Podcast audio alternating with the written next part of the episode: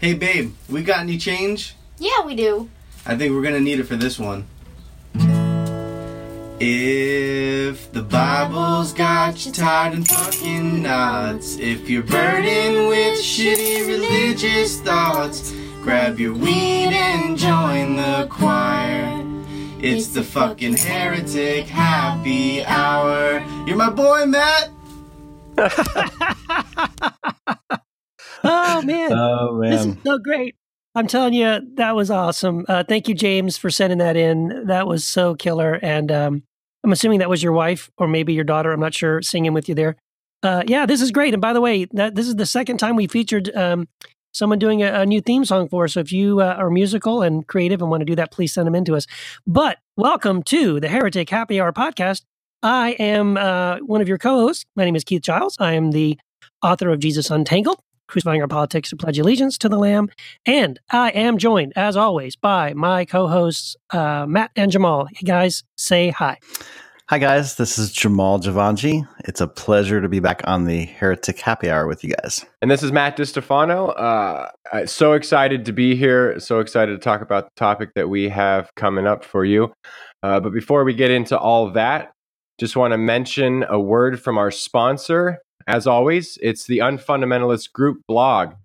And they are focused on following Jesus' commandments to love God and neighbor. And they are dedicated to opposing the toxic, power mongering, fear inflaming nonsense. Can I say bullshit? Bullshit that is inherent in economic, political, societal, and religious fundamentalism. Find them online at facebook.com forward slash unfundamentalist or read their blog at unfundamentalists.com.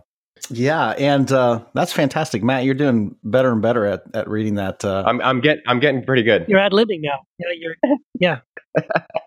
that's awesome. Yeah, and um, yeah, I just had a. Can I can I make an announcement? Please. Um, As always. yeah. Well, I, I wanted to let the listeners know uh, that we have a we have we actually have a hotline for Oh. the Heretic Happy Hour. Yeah, it's just you know something that people can Something we new just- we every just had this- episode.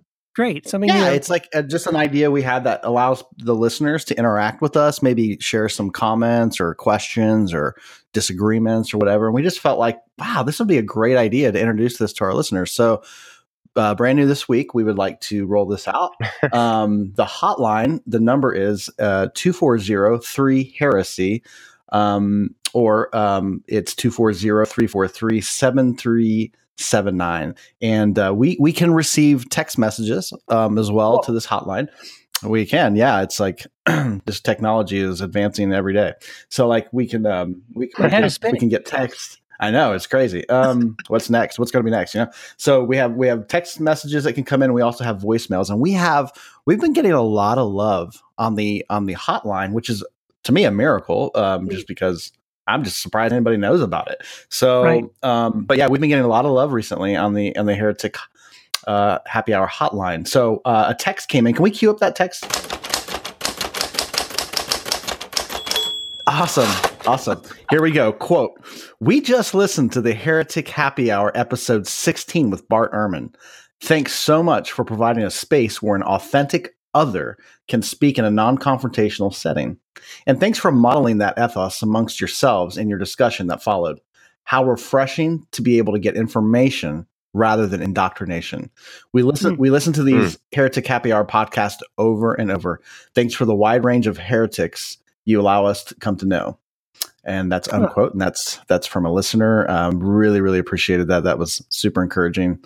Um, really, we, we yeah. Our goal is not well. I would say your guys' goal is not to indoctrinate. I mean, sometimes I have that agenda, but obviously, you know, um, I'm. What- yeah.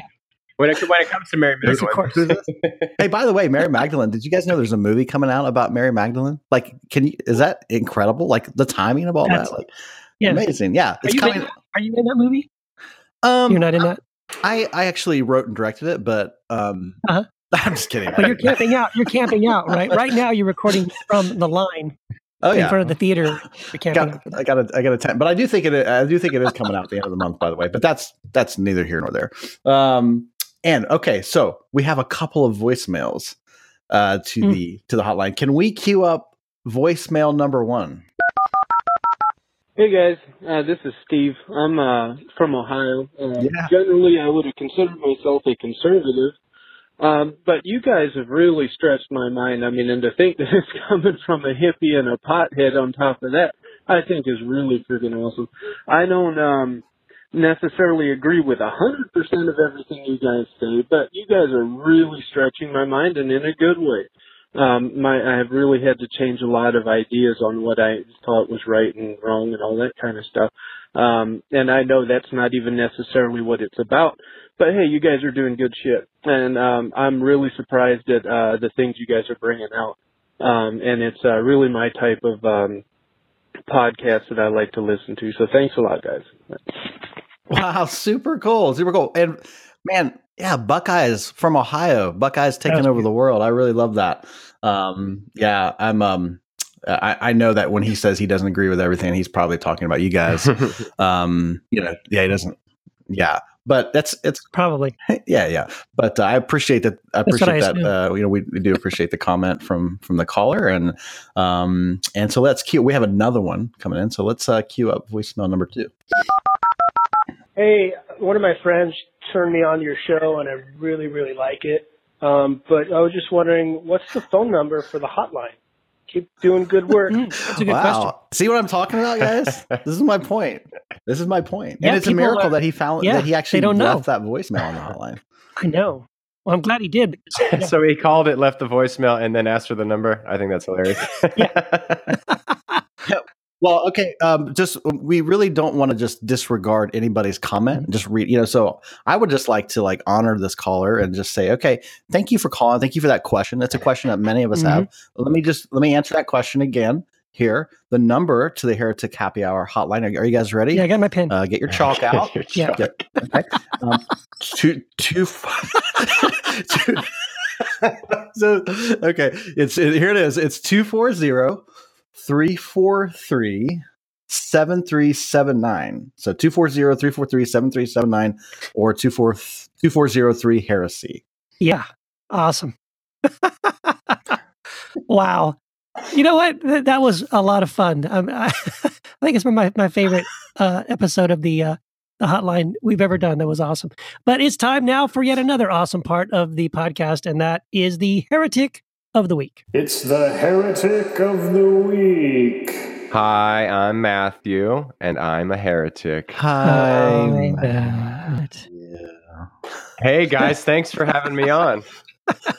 Well, welcome to the Yeah. program. Welcome to the podcast, Matt. Um, it's it's an honor to have you here on the show. And uh, just because you, you you may not know, typically what we do when people are when we have our heretics of the week on the program, we like to ask them uh, kind of an opening question, which is, um, why is it that people consider you a heretic, Matt? Oh my goodness, uh, how many reasons do I have to give? Um, uh, well, I, We, we have lo- we have all day. we have we got nothing going on. All right, give me a We couple. have, we have an hour.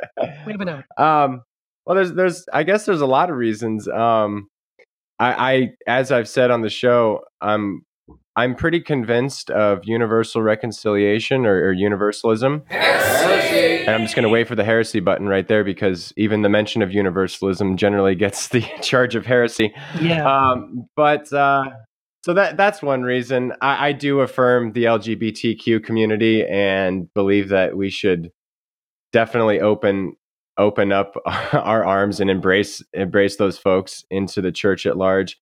Um, the way I, the way I approach the Bible has has gotten charged of heresy. Um, I don't believe it's inerrant. Uh, you know, I don't believe everything that's said in the Bible is an accurate depiction of who God actually is.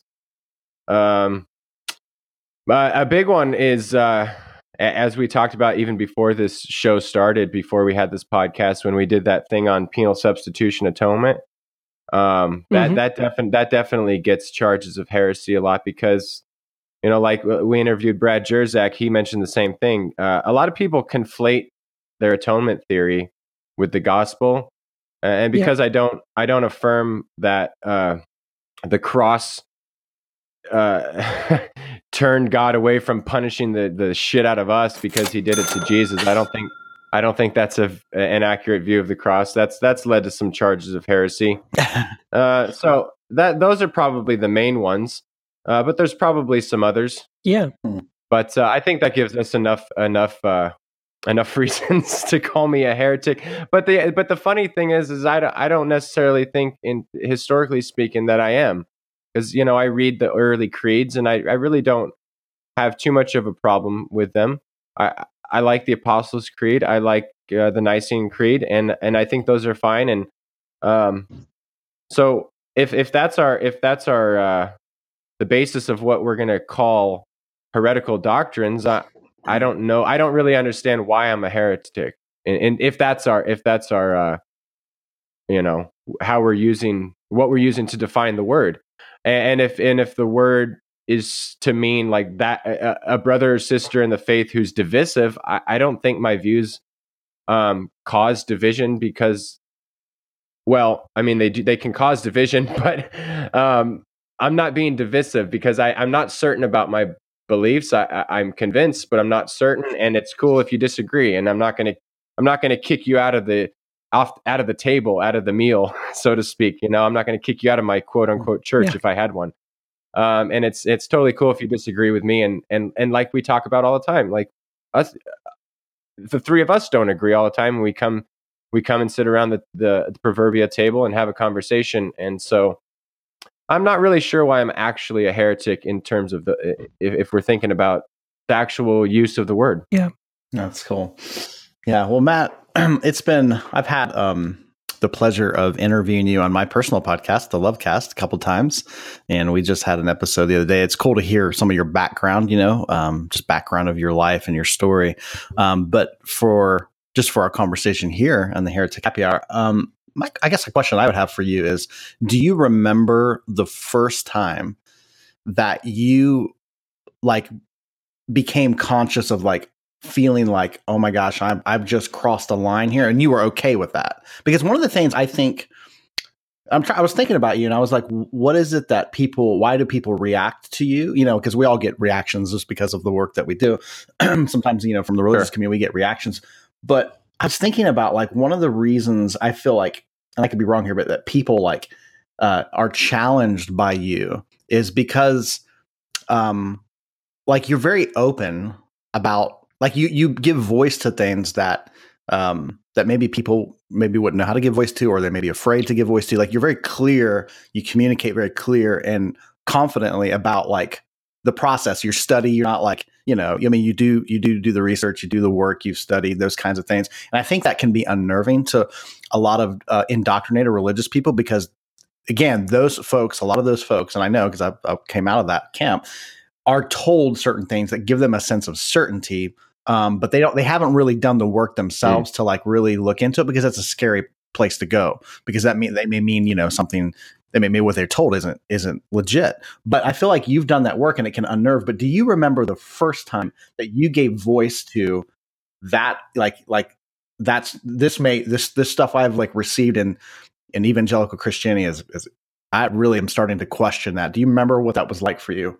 Well, yeah, if I'm interpreting your question correctly, I I I, uh, I would say that the first time I, I came across something where I really gravitated towards, I was like, yes, that seems like a legit question. Um, the uh, philosopher Thomas Talbott posed this question that if if we just look at the Bible on the surface, there are passages that seem to suggest God wants to save all people.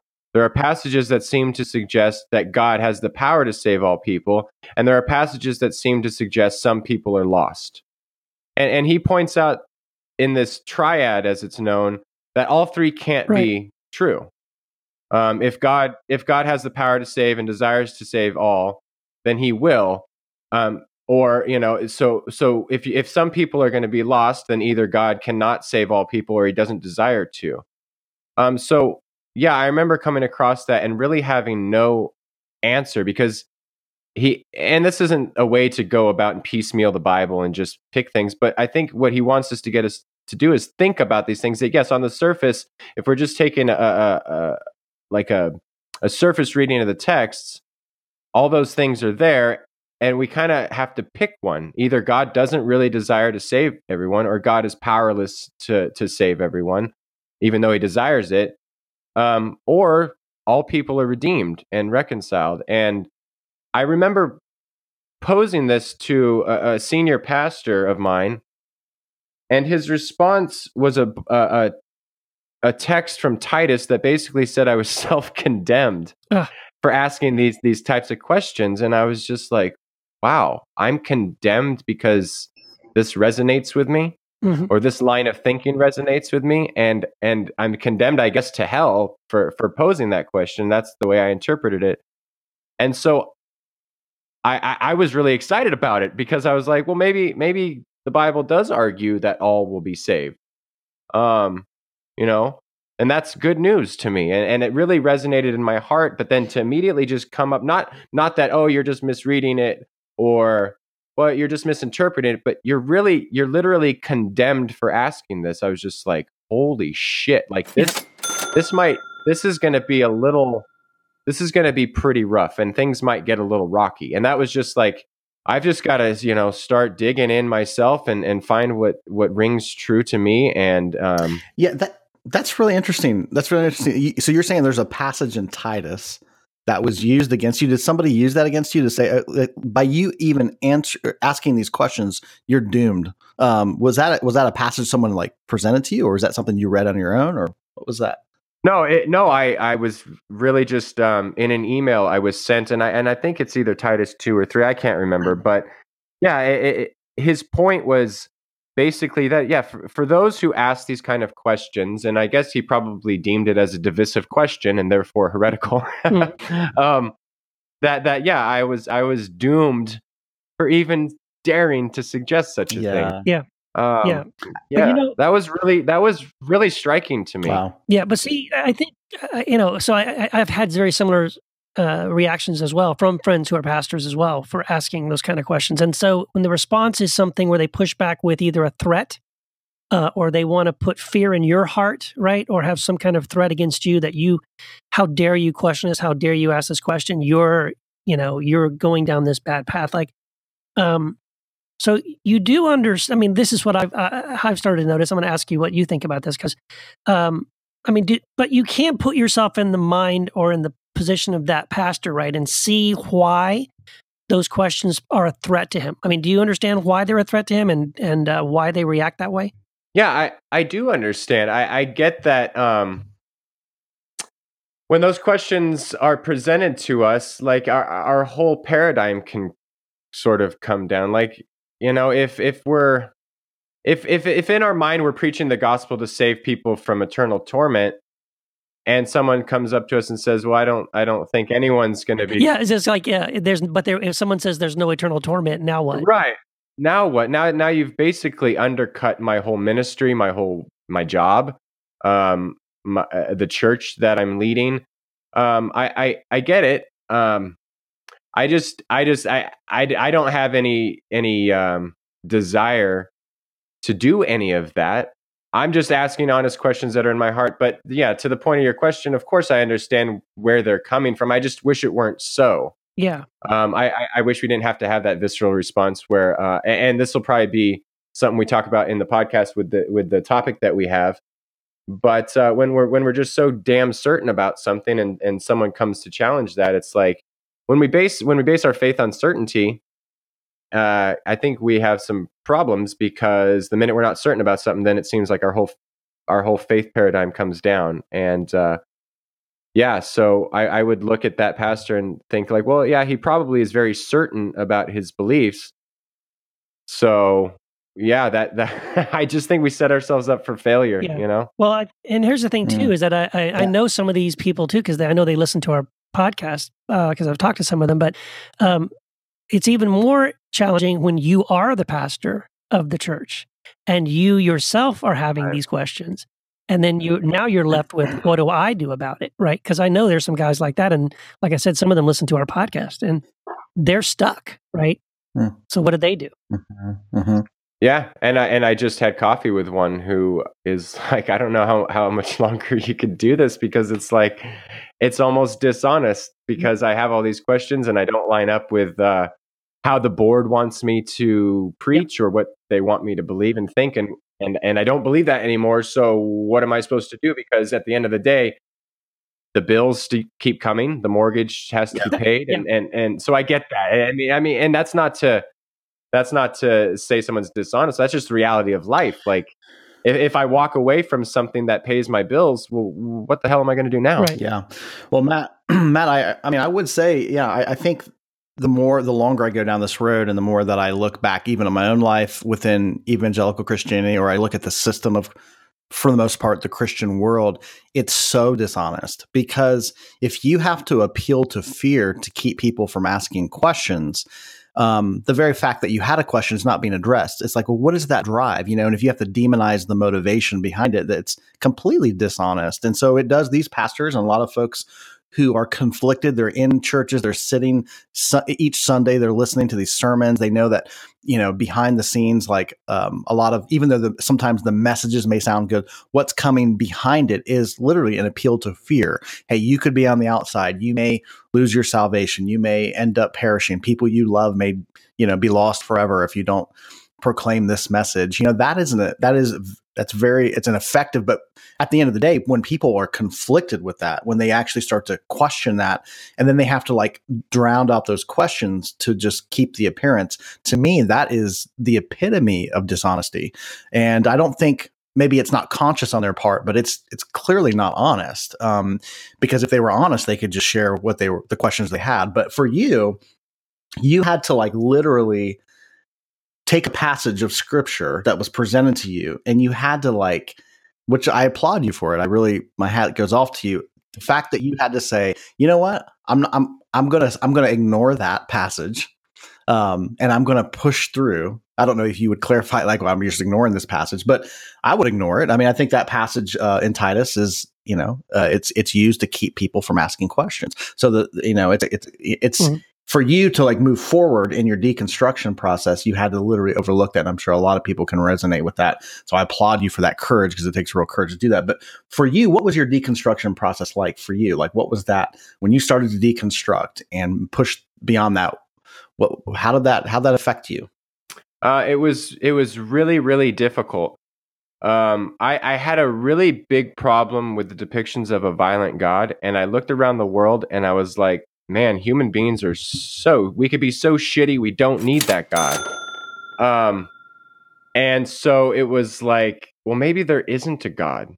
Because if God, if this thing we call God is a reality, and it's and God is just like us, He's retributive, He's violent, He's sacrificial, He's uh, um, all those uh, full of malice, which which some people's theology ma- makes it seem to believe that you know if that's true, then God is full of malice and anger and hate. Well, may, forget the whole thing. Like I, I don't need I don't need that God and uh, we we don't need that God. We're we're we're capable of all those things on our own. So um, I did I did have a, a spell with atheism just because that what I, I conflated God and theology and all those theological claims I thought were God, and so I was just like, well, let's just chuck out the baby with the bathwater. Um, and then I came across some writers, uh, you know, Rene Girard, Brian Zahnd, Michael Hardin, um, folks like that, who I was like, wow, I haven't thought about this this sort of thing in in a, in a in this way. I haven't heard people talk about non a non-violent God. That seemed absurd in my mind because God was just violent. Full stop. End of story. Don't ask questions because the Bible says. Um, and so it was really rocky to come out of that. The Bible says God is violent, blah blah blah blah blah. All we all the things we say, and then and then just move past that. So that that was tough for me because atheism. When I when I concluded, I wasn't a strong atheist, but it was almost just as uncomfortable because it was just I didn't want to accept that as as the uh, um, well there is no God and I was and I but I did conclude it for a second and but my something in my heart or my soul um, just wasn't quite like ah yeah that's true.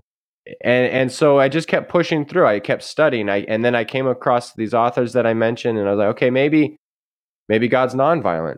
Maybe the cross should be viewed non-violently as absurd as that um, as that sounds initially because obviously the cross is a very violent act um, but i heard these atonement theories that were more non-violent uh, that were non-sacrificial in the traditional way we think of sacrificing to the gods so Mhm. that they don't smite us. Um, a- but that's where I almost think if I would have stayed in atheism, I wouldn't have gotten so much pushback. It would have just been like, "Oh, poor Matt, he's an atheist." it was when I it was when I came back and was like, "Oh, let me tell you about the gospel or Jesus or non-sacrificial atonement or the reconciliation of all things as the writer of Luke Acts says." Well, that's when shit hit the fan. you Yeah. know, it was like, well, now now you're in now you're in some muddy water, Matt. Um, it, it- I, I almost feel, and I, I I don't remember who I was reading, but uh, maybe it was Sharon. Oh, it was Sharon Baker in, in the documentary Hellbound, and she was talking to one of her students, and the student said, "It's as it, would have been better if I stayed an atheist than moved on to this different view of God. It would have been easier um, interpersonally with with the religious folks, with her, with her church, I, I, with her family, and I kind of I kind of get some of that. Like I feel like yeah, that that might have been true. Um, it's when it's when we go back and then have something to say about the gospel that uh, or the Bible or anything that doesn't line up um, with where we came from. That's when I feel like that's when you get into some really really uh, you have some problems with your with your family, with your friends, with your former church. Yeah. Um, so yeah, that that was a very difficult process for me, but you know, you push through and you just feel like, well, the gospel is the gospel, and I'm going to preach the gospel. And if things get a little murky, then that's Yeah. that's what happens, and that's that's okay. But it takes a while to get through that place where you're not angry and bitter, and you're like, okay, it's okay that people aren't with me Mhm. here. It's okay that that that um, that I'm getting called all the things that I get called for having this different view, and and we'll make it through. Yeah, Matt, can I just want to say this real quick? Um, that what you just said, it's okay if people aren't with Mhm. me. Like that statement, gosh, I really wish I could like shout that from the rooftops because I think people are going through this process. The most painful thing, one of the most painful things to experience is when people you know and love aren't with you anymore. And Mm. and that's that's a real that's that's real. You feel that, but it's okay. I just think, you know, for people who are listening, it's like it's okay if people aren't with you in this process. It's really okay because you're not alone. That's such a huge point. Yeah, I Right. agree. Yeah, and you know when you were talking, Matt, about how when you kind of kind of spent some time in the wilderness of, of atheism for a while, and then there were certain authors, right, that, and then there was a handful of people like Zahnd Girard and Hardin and people like that that helped kind of pull you back. And I, I was thinking, like, you know, it's kind of too bad that you know uh, it's a shame that no one could write like maybe one book that kind of included like you know maybe each chapter would deal with each of those kind of important things that maybe there'd be one book you could give to somebody who was in a similar place that would really address all of those things instead of having to give them a stack of books you know um, what do you think about that I think it's a great idea, Keith. You're going to write that somebody book? should if if if, uh, if not i mean someone should but i think maybe you Yeah, you might know about one, a book like that Yeah, and someone should release it on April Fool's Day and Easter. That would right? be genius. Ah, yeah, no, you, yeah, you sneaky bastard. So, um, yeah, I do. yeah, there's there's a book that I did write which does do that. Or attempts to. I hope it does. Um, yeah, and I called it heretic with an exclamation point. Uh, ooh. I think that's my that's my favorite soundbite. Yeah, Matt, are you making you're making an announcement right now, right? Yeah, I, I have. Yes, I have a book out. It came out uh, two days ago on on April Fool's Day. Not a not a joke. Uh, and Easter. So it came out this Sunday. It's called Heretic, out on Quoir Publishing. And yeah, I I took ten questions that I think are are on the hearts and minds of any Christians wrestling with their faith and wrestling with doctrine. Um, so you know things like atonement and LGBT and um, universalism and free will and and the end times, which oh yeah. you know i mean that's that just as you said in in one of our previous shows keith that seems to be the moneymaker. Like everyone wants to talk oh yeah. about the end that's, times. that's where the so money is. I include Well- yeah. And speaking of money um because one of one of the one of the folks that I've come across with said something to the effect of, "I hope you don't get paid for this." Yes. um, Ralph Ralph of Quoir Publishing and our producer of this show thought it would be a great idea to donate all the proceeds from the first month royalties um, to a charity. And Keith, I appreciate you coming up with the Preemptive Love Coalition because I absolutely love what they do. So, all of the royalties from the month of April, whether it's Kindle, which will be 99 cents. So, you, I mean, you got a dollar, buy the book um, because the money is going to go to the Preemptive Love Coalition. And what they do is they help families uh, in in war torn areas like Syria. Uh, they help those those folks, the the unlovable. You know, that's that's their thing. The the people who aren't going to be loved, we're going to love them, and I just love that. Mhm. Um, and then so the, and also the soft cover books, the royalties are going to go. And uh, jokingly, I hope I don't sell ten thousand books because I'm going to kick myself. but that would be be wonderful. amazing- I'd be It'd I'd be an be amazing stoked. blessing for Preemptive Love Coalition. Yes. It would be, yeah. but selfishly, I'd be like, God dang it. yeah. So yeah, um, I'm super excited about this book. I, I think it's uh, it's short, it's to the point, it's succinct, and if you don't agree, that's cool. But if you're wrestling with these things and you want to hear a voice um, talk about these ideas, then pick up the book. I, I think it's good. I've heard good feedback. I I I got a great initial review from an atheist who actually liked it. So um, Yeah. yeah, I'll I say, think I'll that's say, cool. I've read it, and it is. I think it's great, and I do recommend people read the book. It's really awesome, and it is like I think a, it's a great thing to have because you do you do deal with I think all the major uh, objections and themes and questions that people have, and you do in a in a very artful, you know, intelligent, well written way, well thought well thought out way. So yeah, I would totally recommend the book. Well, thank you. And I think people who, you know, make it a habit to attend church services on Sunday morning, you know, maybe like to get dressed up, um, like, you know, people who are just uh, maybe people who've graduated from seminary, um, people who are really upset with people like Rob Bell or other folks who are challenging, you know, uh, conservative thought processes. I think that this would make a good book for them, maybe a gift, a Christmas present, um, birthday present, something like that for them. What do you think? What do you think about that? Yeah, that's a great, great idea. Yeah, the more the more books I can sell, the better. Yeah. Yeah. I'm, yeah. I'm just kind of kidding about that. Oh, but I mean, I mean, I, I say bring it a on. Mother's Day gift. It's a great Mother's Day gift. yeah, yeah, that's fine. grandparents, free grandparents. But I, I, I, I will say, like, I do cuss in it, so don't give it to your kids because that would have, you know, Yeah, it's not uh, it's not bedtime story reading for your children. Yeah, no, unless Does you're it have progressive. Does it have an explicit label on the front cover though? it does. So you know, Oh. it is what it is. Yep. People love that. People love that, especially about even our podcast. You know, it's one of their favorite things about us that we uh, that we do. That some people do anyway.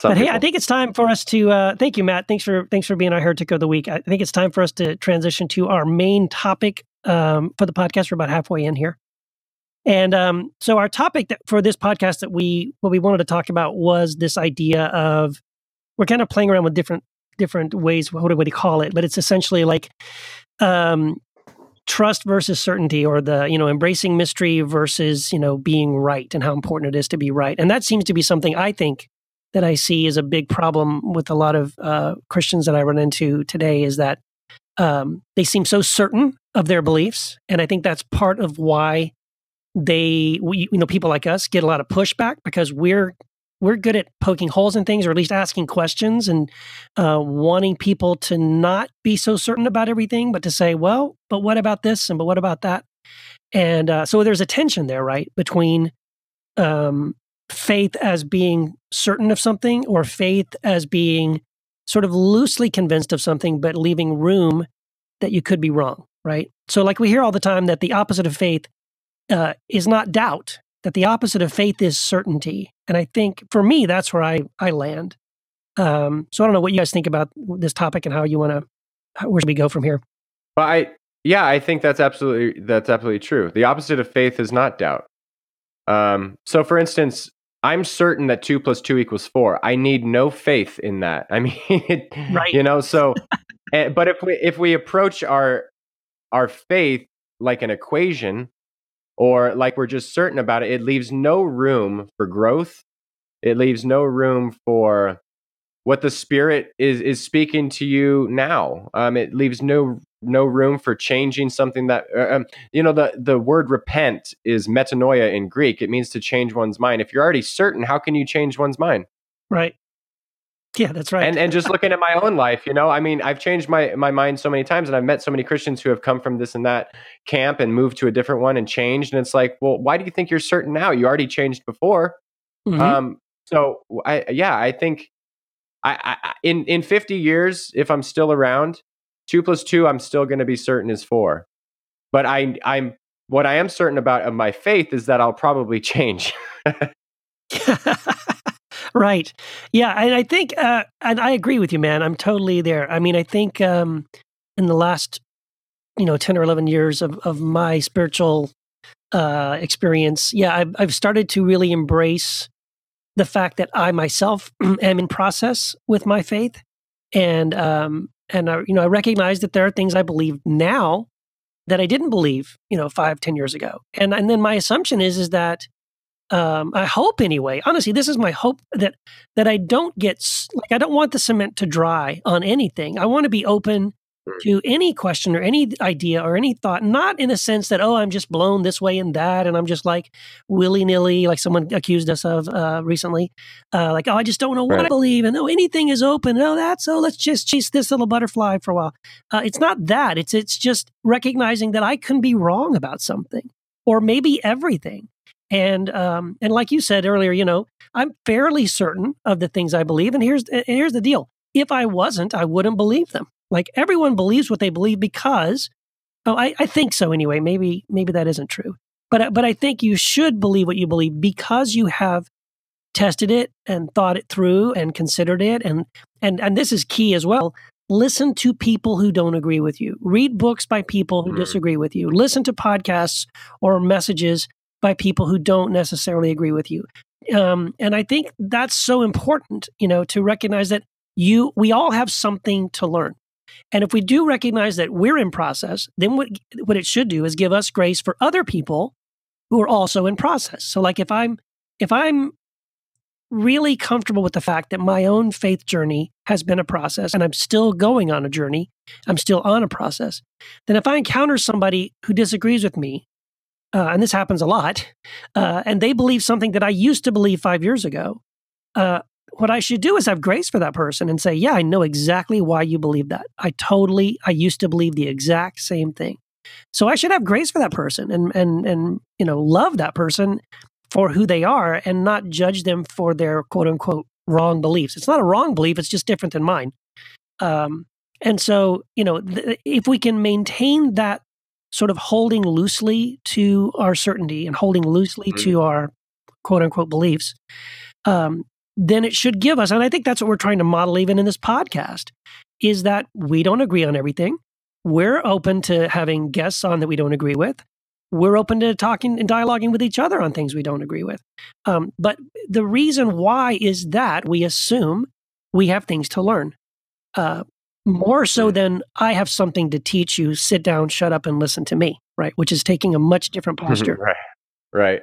And I just think it's beautiful, Keith, that you admitted at our live show. You're like, I find myself agreeing more and more with Jamal. yeah. What? Oh my gosh. Wow, well, well I love what you guys are saying. It's, it's awesome. I, I, I so I agree with everything. I, I kind of want to problematize this for a second here, if I could. hey, that's though. mine. That's mine. well, well, let's For those of you playing at home, yeah, let's uh let's switch the roles up. You can talk about Mary, and I'll talk about problem problem. Okay. well, but but in all seriousness, I I right. feel like this is an interesting topic because I've I've been thinking about it. Like, um, obviously coming out of a religious context, you know, you know, evangelical Christianity. I mean, it's all about being certain about what you believe and knowing the right information, having the right doctrines and creeds and all that kind of thing, so you can be quote unquote orthodox and not heretical or you know how it's typically used. So I, I i understand that. But so so there's a the pushback against that is like hey well you know if you're if if you need a certain set of beliefs and uh statements to like hang your entire worldview on then that's that's a pretty that's a shaky very shallow place and it's just not honest because again you can't ask questions because if you ask questions of that then you're not certain the reason i think certainty is such a big deal because certainty actually is legitimate in some ways. So it's I, I subscribe to, and I've you know this is again a whole other topic, but I I'm a firm believer that all human beings have the same essential needs, um, and one of those needs is certainty. All people have to feel certain. If you don't feel certain, then it's really hard to function and live life. Like at, at a very basic primal level, you have to feel certain about something, and this is a human psychological need. It's been demonstrated, documented, proven in many different studies. So um, I really believe that when people who gravitate towards dogmatic religion are people who tend to have come from and again this is a broad this is a this is a you know kind of a broad brush to paint everybody so not everybody fits this mold but a lot of times and i can speak for myself when you feel uncertain in life this is a huge attraction is to get sucked into um, a system of belief that gives you an illusion of certainty. Again it's an illusion it's not real but that's why it's so strong. But my question is can you can you be certain about some things. And and the reason I ask that question because I do believe it's important to be certain. But if you're basing your certainty on information and doctrine, I don't think you can be certain. But however, one of the things I'm really impressed with Jesus is when I look at Jesus, when I read the gospels and I see him teaching, he's pretty certain. Like he comes across pretty certain. And actually he would teach with authority and um, a lot of the religious reader, religious leaders were unnerved by that because he taught with somebody with authority. I, I, think even an authority that went beyond their certainty in their doctrinal stances. So because his certainty, I think, was not coming from ideas, it wasn't yeah. coming from theological presuppositions or statements or you know constructs that were crafted together by theologians. I think his certainty was coming from the heart. And so, for example, um, and I heard I heard a presidential candidate say this during the election, and they, they said, "Hey, do you how do you make decisions? Do you use the Bible?" It was they're trying to beat this this candidate? So do you use the Bible to inform your decision making process? And this guy was like, "No," and it was kind of shocking. He's like, "No," he's like, "I respect the Bible. I like to read the Bible." He's like, "But." You know, I love my neighbors and I love my family. He's like, do I need the did I need the Bible to tell me to love my wife? Like, I, I, really have to like, and so like he was pretty certain in the sense, yeah, I love my my neighbors, I love my wife, I love my family, you know. And I was thinking about that, and it's like, I'm pretty certain. Like one of the things I don't hear Jesus saying is, "Hey guys, I think I think my father is loving." I could be wrong about that but I think he may be loving. Like you don't mm-hmm. you don't hear him saying that. I mean, it's it's very certain this is how God is, and it's because he's it's not coming from a doctrinal place that we're we're so used to in the religious world. And like I, I feel the same way. Like I'm very certain for me, like for me personally. And again, I'm not like trying to teach this as a doctrine, but I am very certain that the doctrine of eternal conscious torment or annihilationism, this is just where I'm standing. I am very certain that that's all hogwash because of what I know, but not from a doctrinal place. Just because what I what I've come to know about this the understanding of love and the way love is. Hmm. I'm, I'm fairly certain, very certain that death is not real. Um, I don't need like I'm very certain in how I love um, the people that are in my life and my family, and like I I understand that at a level of certainty. So that's a question. I guess that's just something I want to put out there and to say when can you be certain? And can you be certain when it's coming from the heart versus the mind? Yeah uh, i was as you were talking about that i, I had a, uh, a thought. You know there's the verse that in the bible that says i, I can't remember where it's from i think it's in timothy or something but it says uh, faith is the evidence of things not seen. And what i think is interesting about that statement is is that so faith is about things you don't see right? And and so faith is the evidence of things that you don't see. So so ultimately Faith is about evaluating the evidence, which is what we're doing. We're trying to say, okay, well, we have a certain belief based on we had this certain evidence, but now here's here's different evidence. And so let's evaluate this evidence. And then the problem is we get attacked because how dare you bring some new evidence that challenges my conclusion? But see, the faith is not about the conclusion. Faith is about the evaluation of the evidence. And um, so anyway, I just thought that was interesting. I, I think I think if we can keep it in that place of like, we don't know everything and we are just evaluating what we believe is the best evidence of something. Um, and that's what our faith is built on. But I, I love what you said, Jamal. I want to answer your question because I, I agree with you on that whole thing about cer- what can we be certain about. And I remember um, for those of you playing the the bingo game at home, this is uh this is going to be a drinker. Uh, take a drink here because I'm going to mention our house church. That um we were in our house Shot. church about yeah about a I guess about a year or so ago, and one of the young ladies in our group was going through some doubts about her faith and sharing just really, very honestly some doubts and and just even asked, you know, she just asked to the group, you know, like, what is real and what what do I know and what do I believe in? And I and all I could really respond in that sense was to say, you know, I think the only thing I can say for myself with any certainty is when it comes to God, it, that I know that I that I think I know is that God is good and He loves me. And beyond that, I don't know that I could say I'm certain about really anything. Uh, but I'm but I, I have to hold everything like to me everything starts there. I believe that God is good and He loves me, and then everything else is uh, evidence and discussion. You know. Yeah. Um. To answer your question, Jamal, I think I would problematize your problematization. Is that a double shot? The double shot. Um, and, and, and maybe differentiate between being convinced and being certain. Um, so I can be very convinced that my wife loves me, but I don't. I don't know. Can you can you be certain about that? There's this Alan Watts quote, and I've got I've got it on our notes here, but I'll just read the the the, the second part of it. Um, the moment you take a journey, what an act of faith. The moment that you enter into any kind of human undertaking and relationship, what an act of faith. See, you've given yourself up, but this is the most powerful thing that can be done. Surrender. See, and an act and love is an act of surrender to another person, total abandonment. I give myself, take me, do anything you like. So that so that's quite mad because you see, it's letting things get out of control. So actually, therefore, the course of wisdom, the, the course of wisdom, what is really sensible is to let go, is to commit oneself, to give oneself up, and that's quite mad. So we come to the strange conclusion that in madness lies sanity. Mm. And and I like that quote because it's almost yeah, it, it seems paradoxical. Like I, I don't know if I can be convinced of love, but I'm I mean certain about love, but I'm very, very convinced about it. Mm-hmm. And in this process of loving, we let go of holding on to mm. things. Mm.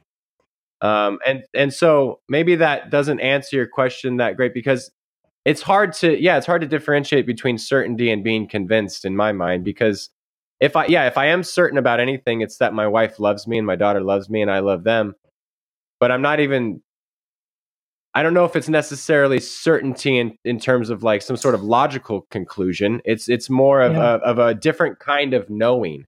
Um, it's it's experiencing love and, and being very very convinced about that as a real experience. Yeah, yeah, I I totally agree with that. I think it's a different kind of knowing. I love how you, you said that, and I would like it's not a knowing that comes from a propositional or a logical, you know, construct. Right, it's right. it's a knowing from a, a whole different place. Like for example, I I remember um, I was at a book signing by William Paul Young, the author of The Shack, one time, and basically, yeah, basically he was talking about this guy who came to his book signing, and he was like, and he, what he was saying was, uh, he said, you know, uh, I'm an atheist. I don't believe in. I don't have faith in in your God. I don't believe in your the gospel that you present uh, in the book. He said, but I just want, just from a literary standpoint, I thought what you wrote was very well written. It was captivating. Like it's the first Christian book I've I've read um, in that sense. And I just, he's like, I really really enjoyed it, and just wanted to let you know. I felt like I needed to come to this this book signing, just let you know how how good of a writer you are, and how and just well done. That's great work. And he said, "Oh, that's great. You know, I'm glad you came and thanks for letting me know." He's like, "But um, yeah, I'm just curious about like what you believe in." And he's like, "Well, I'm not. I'm an atheist, so I don't have a faith. I don't believe, you know, um, in God and that kind of thing." He's just like, I, "I understand that." He said, "But what what are you? What do you know? Like, what is it that you have absolute confidence in and faith in?" And this guy was like, "Nothing. Like, I'm an atheist. I told you I'm an atheist." He's like, "No, no, no. Everybody believes in something." He's like, "You're you're, you're defining. You're telling me what you don't." Know or don't believe in. He's like, I'm just curious about what you actually really are confident in? Like, what do you know? And this guy was like, well, I can tell you that I, I, I'll tell you what I believe in. He goes, I, I, I believe in, I'm very confident in the way I love my children. And so he's like, well, describe that to me. And he's like, well, it feels to me, it feels like something that is all consuming. And it, um, it's something that I would lay, lay my life down for. Like I would, I would take a bullet for these, for my kids. Like I wouldn't think twice about it. He said, where do you feel it? He's like, in the depth, the core of my being, like in my cheek. I pointed to his chest. He's like, it's in the core of my being. He's like, so wait a minute, let me get this straight. You you have like you believe in this all consuming love, and it, it and you feel it coming from the like like emanating from the depths of your being and it's self-sacrificial like you would you would lay down your life for them and it's and you carry that within your own being he's like absolutely he's like you feel very confident in that he's like absolutely and he's like i don't think we're that different. Because I, I i have the same thing too. I just may use different terminology to describe that love. But um but that yeah the, the like so it's just interesting that this atheist who could not have faith in god because it was coming from a maybe some doctrinal or some theological proposition place when he was able to to to really be rooted in his being he could be very certain without even like it was like a no brainer it was like yeah i can be certain. So i feel like coming back to love is like that's where you that's where the knowing and the authority can be very di- it's a certainty but it's not a dogmatic doctrinal certainty. Right right. Yeah. absolutely. No I, I i agree with that. I think it's important to clarify those those differences. Like are we are we certain about God or are we certain about theology? Because the two are different. Our doctrines are never God. And if Right. we're certain in what we believe about God, then it leaves no faith to have, it it leaves no room to have faith in God. Yeah, that's exactly right. And we've, you know, gosh, we've we have touched on this these kinds of themes uh, over the course of this podcast. You know, like the idea that my beliefs are not me. I am not my beliefs. Like that. First of all, that's a separate thing. My, my, what I believe is not who I am. Um, and so, therefore, Right. you can attack my belief or question my belief. You should be able to, and that shouldn't offend me or make me angry, because that's you're not attacking me. You're attacking an idea or a thought that I happen to have.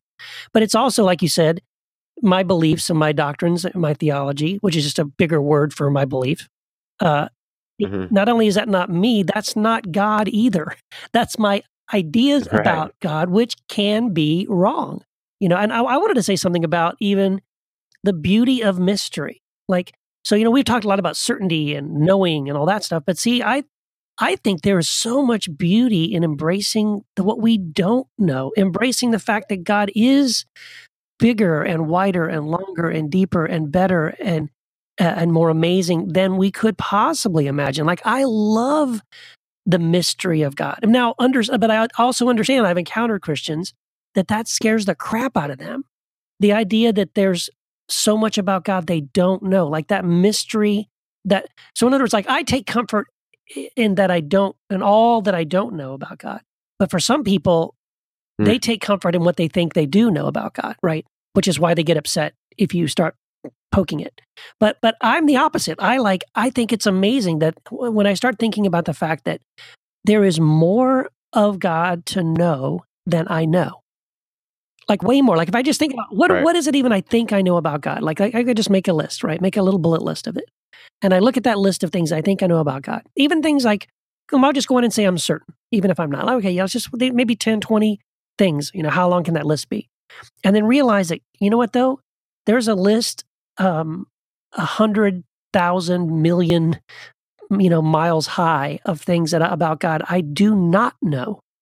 Um and and I to me I take comfort in that. I think it's awesome. I I think I would rather spend time pondering the mystery of God because again any God any God that you can understand that you can wrap your brain around I would submit that's not God.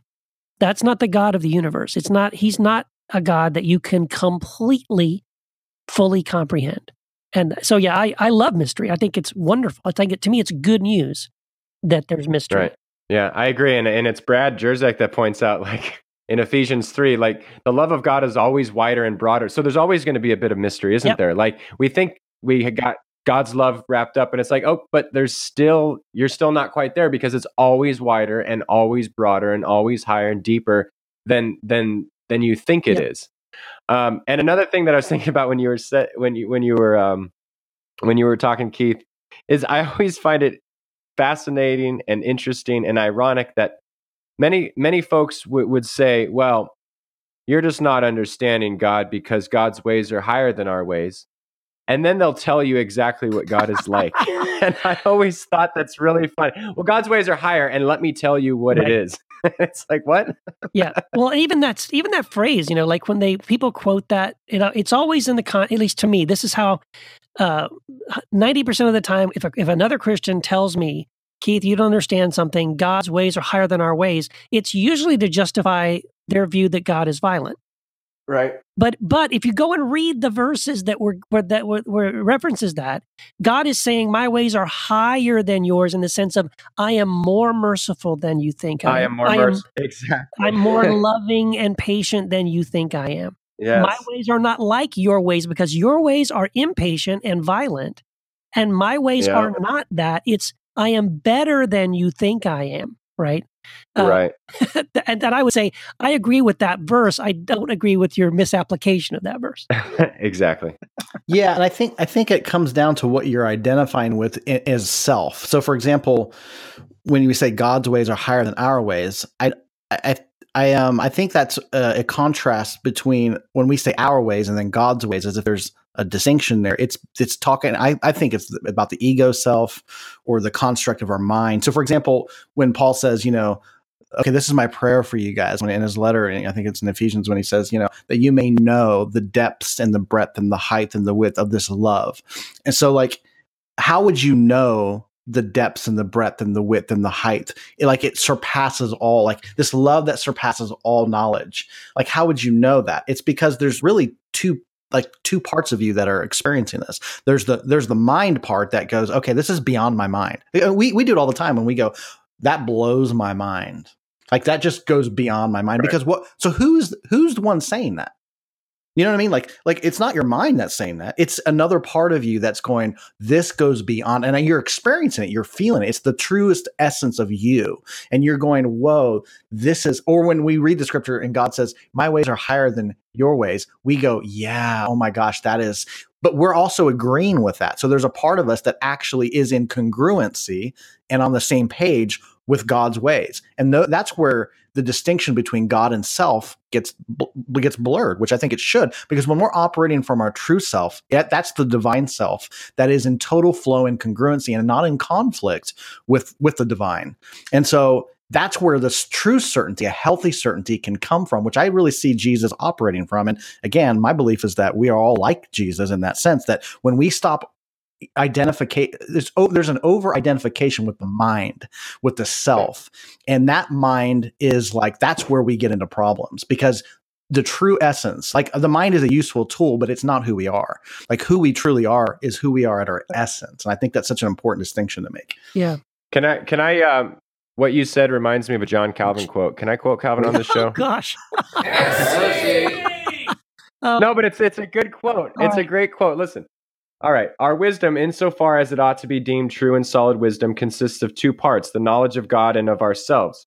But as these are connected together by many ties, it is not easy to determine which of the two precedes and give birth to the other. Yeah. I just I just like that quote and I like the irony of it because I'm not a Calvinist, but I just think like yeah, this this whole this this whole business of knowing God and knowing ourselves, like how can we how can we distinguish between the two fully because Hmm. it really becomes Mhm. blurred. Yeah, absolutely. Yeah. Well, this has been a good one, guys. Um, I, I think uh, Yeah. this has been a really good, solid conversation, and hopefully, you know, it's gotten some people thinking along these lines, and hopefully challenging some some of their preconceptions as well. And um, yeah, I don't know. You guys have any last thoughts about it? No, I'm certain that this was a good I one. am certain. I'm pretty I'm certain There's no doubt in my mind. and, and I'm certain that you guys should go buy my book. I'm certain about that. Yeah, absolutely. Which you can get on Amazon or wherever books are sold. yeah and It's only it's only 99 cents, people. Come on. yes and there's a hotline too so don't forget that we have a hotline That's right. Does anyone have the number? i'm, I'm not certain of it right now I, I have I have faith that it's two four zero three heresy or two four zero three four three seven three seven nine. It could be wrong. I'm fairly certain though.